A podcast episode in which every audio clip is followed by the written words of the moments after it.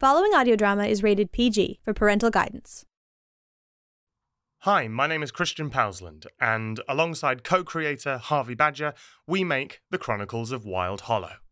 It's a musical fantasy adventure series with epic set piece drama, oddball comedy, a cinematic orchestral score, and original songs throughout.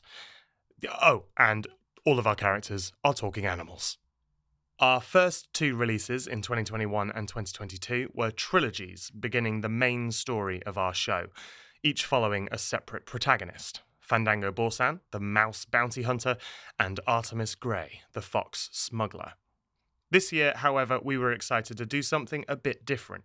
We wrote Wild Hollow Shorts, a six part miniseries where each episode we focused on a different character or location from the main show and put them centre stage. We were able to play around with different narrative devices as well as shine additional light on some of our favourite characters. The episode we're submitting to the Audio Verse Awards this year is called The Stork and the King. It was our final instalment in the Wild Hollow short series, released in April 2023, and focuses on a mother telling her daughter a bedtime story. We wanted to give Wild Hollow its own origin story, so we wrote this in the style of a fable, giving a mythical insight of how this epic land may have come to be. All music you hear in this episode was composed by myself. I also did the sound design. I want to very quickly thank Eleanor Kane and Heather Gourdie for their voice work in this episode. Hope you enjoy.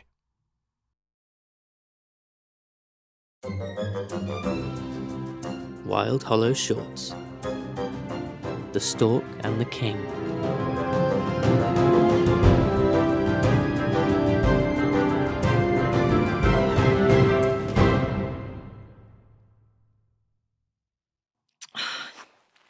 Where's the bleeding? Yes. Can't see a thing. Mummy, I can't sleep. Artie, it's late, love. What are you doing, Mummy? Just, I'm just, I'm just tidying up, dear. Let's, let's get you back to bed now, eh? Can you tell me a story? darling? It's Please, Mummy. okay. Fine. Let's, let's see. Um, how about the stork and the king?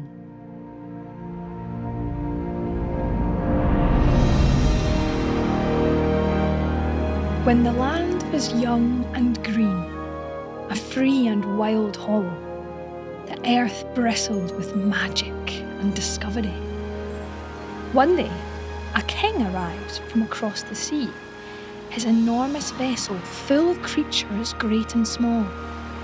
They had been travelling for many moons and had grown weary of the open ocean, At last, thought the king. we have arrived. The king led his subjects inland, sailing upstream. They found a small river island, safe and protected from the unknown new world. They set up a camp together, circling their tents and wagons around the king's marquee. A new home! Said the king. His subjects smiled, but behind their eyes was a nervousness. They had come so far, leaving their old lives behind. And now, here they were, in the great unknown. Several days passed, and the people grew more anxious.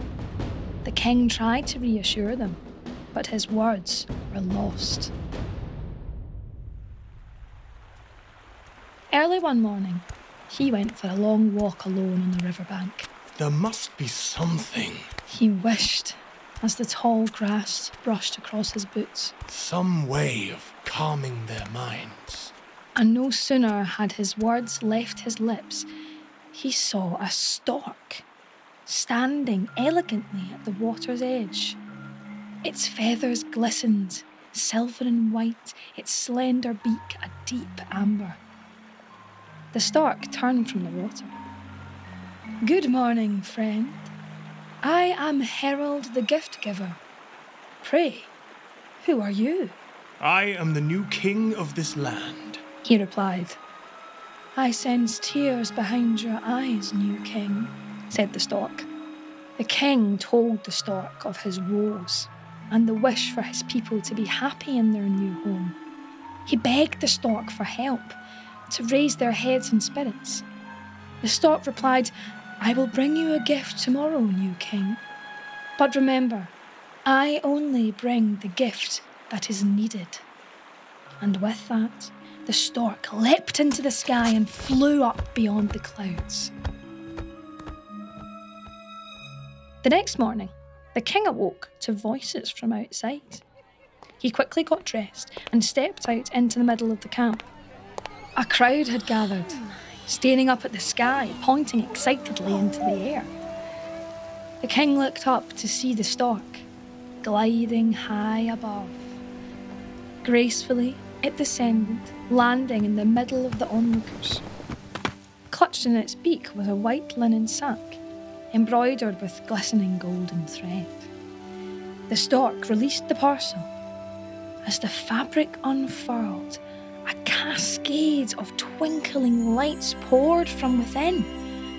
As the light touched the ground, little white flowers emerged from the grass.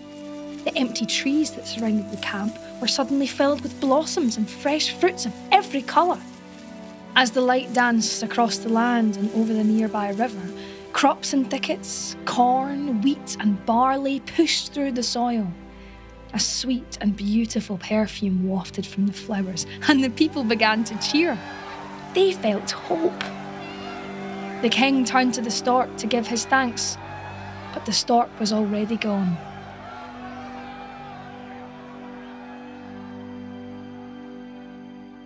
Over the following days, the king and his people worked tirelessly, spurred on by the new hope they had for their growing kingdom. The fields became farms, the tracks became roads, and the king's tent was replaced with a castle of stone overlooking the river island on which it sat. However, as the days and nights passed, the people began to grow tired. All their days were spent building, harvesting, and working. Their heads began to drop once more. The king promised that he would find the stork again and bring more gifts back to his people. The next day, he set off to the riverbank, and sure enough, he found the stork at the water's edge. Stork, I need another gift. Something to reward my people for their hard work. The stork nodded slowly. I will return tomorrow with another gift for your people. But remember, I only bring the gift that is needed.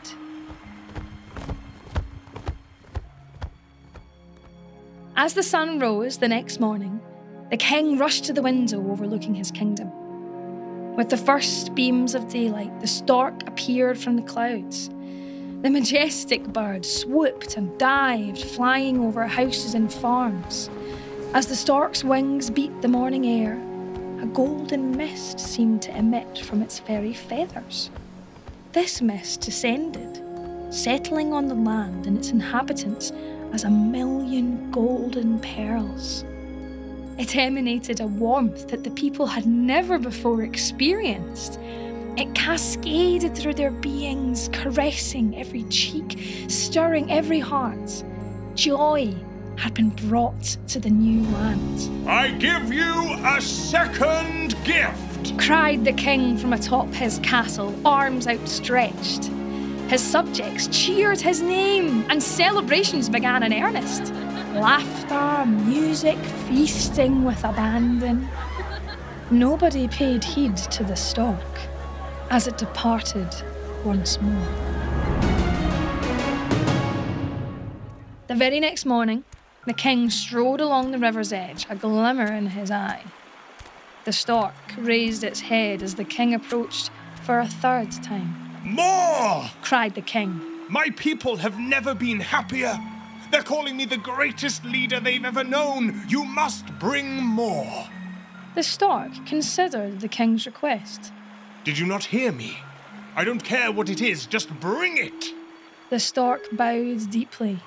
I will return tomorrow with another gift for your people. But remember, I only bring. The gift that is needed. Yes, yes, I'm well aware. cried the king, already making his way back to the comfort of his castle. Indeed, spoke the stork. the gift that is needed. Birdsong carried on the breeze of a new morning. The king awoke, rubbing his bleary eyes as he lay swaddled in silk sheets and velvet pillows. Then, realizing what a new morning meant, he sat bolt upright.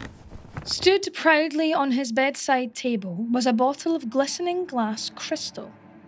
From every angle, it managed somehow to reflect the most perfect rays of light across the room. The king snatched it up, wrenching the stopper from the bottle with overwhelming anticipation.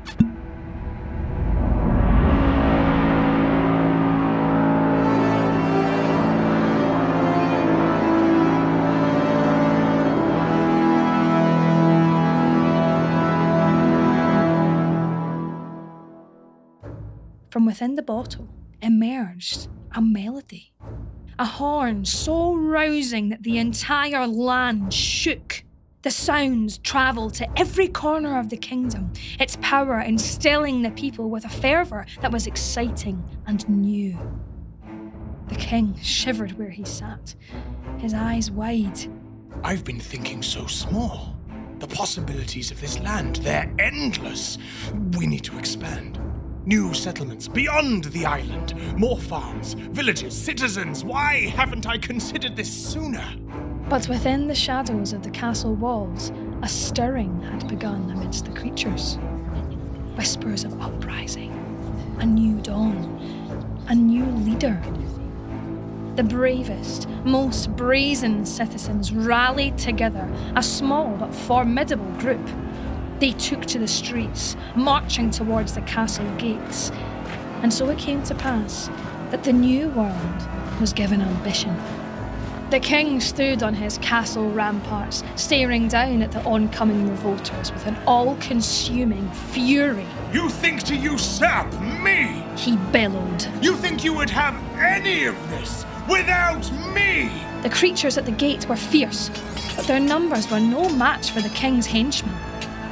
The rebellion was overpowered and banished from the New World. They floated out across the Crispian Sea, huddled together desperately on a rickety wooden raft. The king watched them from the sea's edge until they disappeared beyond the horizon. Then he turned to face his kingdom, his fists clenched in anger, a steely determination etched across his face.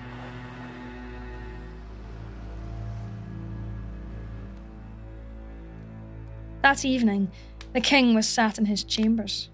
Candles cast a flickering glow across the stone walls as he glowered into the dying embers of the fireplace. Rebellion. He muttered. In my kingdom, never. In all my years. Until now. He stood and began his ascent to the ramparts. Well then, He continued, kicking open the door and emerging into the night. I refuse to be played the fool. I refuse to have my reign threatened. I refuse. Stork! Stork! The fury of the king echoed momentarily into the night sky. And then, from the inky black, came the flapping of wings. The stork soared into view, silhouetted against the moon. It began to descend, growing larger and larger as it approached the castle. But just as it was preparing to land, from its concealment, the king produced a large net. It flew through the air, ensnaring the bird. It cried out in panic as the king held it at arm's length.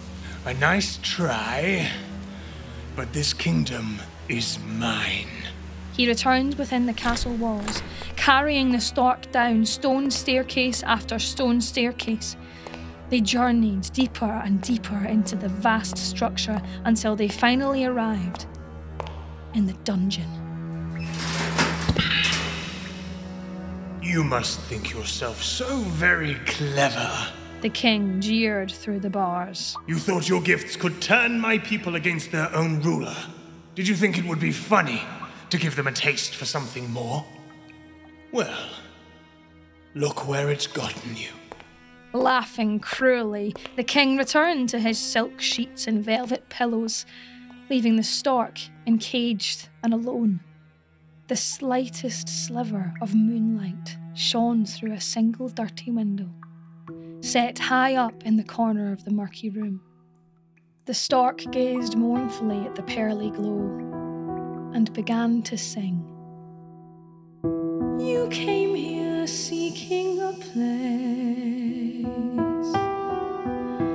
a land that you could call home. This land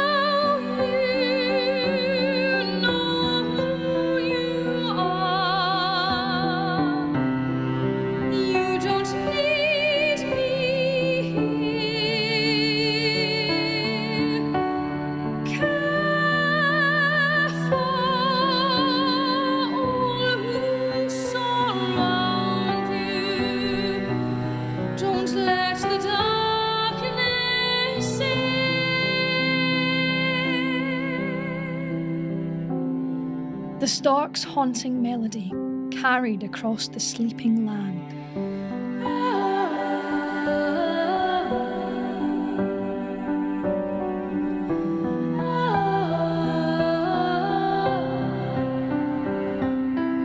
The words permeated through the air, whispering its message into the ear of every slumbering creature.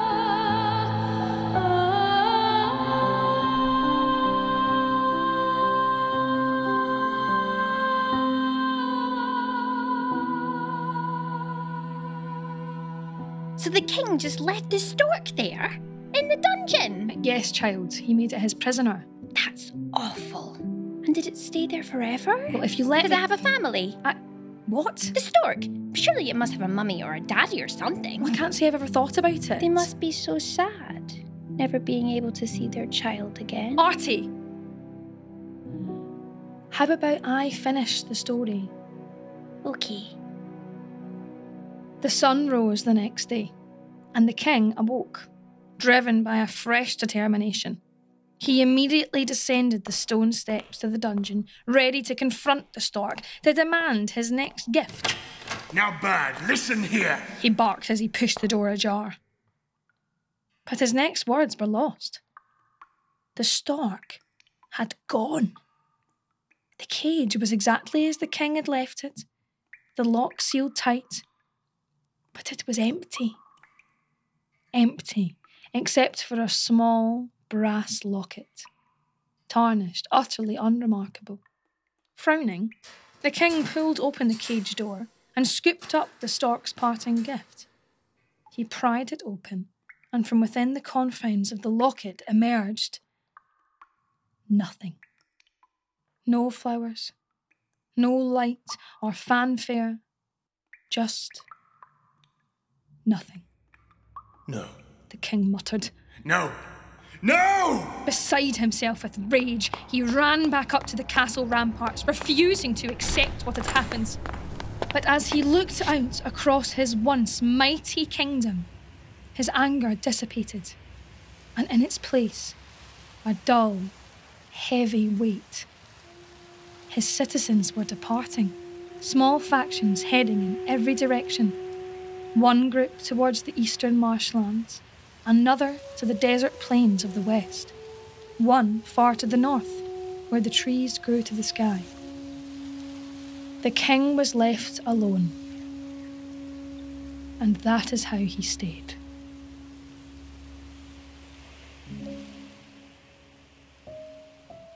It isn't hard to love, to show compassion. The price of doing otherwise, well, I think the king of the old world is warning enough against such behaviour, don't you? And the groups who left, were they? The original factions of Wild Hollow. So the legend says. Scumwater, Hightower, even the Council of the Sea Dogs is said to have begun with those very first revolters cast out across the ocean. Without even realising, a king created Wild Hollow as we know it. He was just too cruel and too selfish to see it. And Stork? What happened to it? It was never seen again. Most likely left Wild Hollow far behind. But the creatures of the land never forgot about it, or the lessons it brought to them. Even gave it a nickname the Hollow Herald, they called it. Ring any bells? Marty? Hmm. All right then.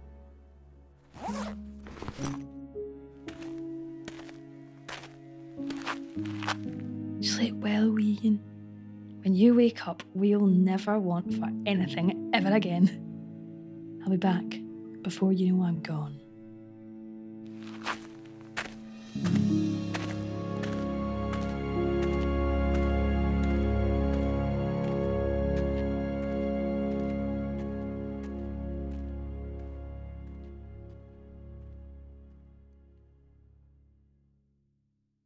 You have been listening to a Shouting is Funny production. The role of Freya Grey was played by Eleanor Kane. The role of the King was played by Christian Powlesland. The role of Artemis Gray was played by Heather Gourdie. The role of Batman was played by, well, loads of people, really, in loads of films. Most of them called Batman, or something similar. All music was created in house by Shouting is Funny. You can visit our website at shoutingisfunny.com and you can follow us on Instagram, Facebook, and Twitter, and support us further via our Patreon by simply searching Shouting is Funny.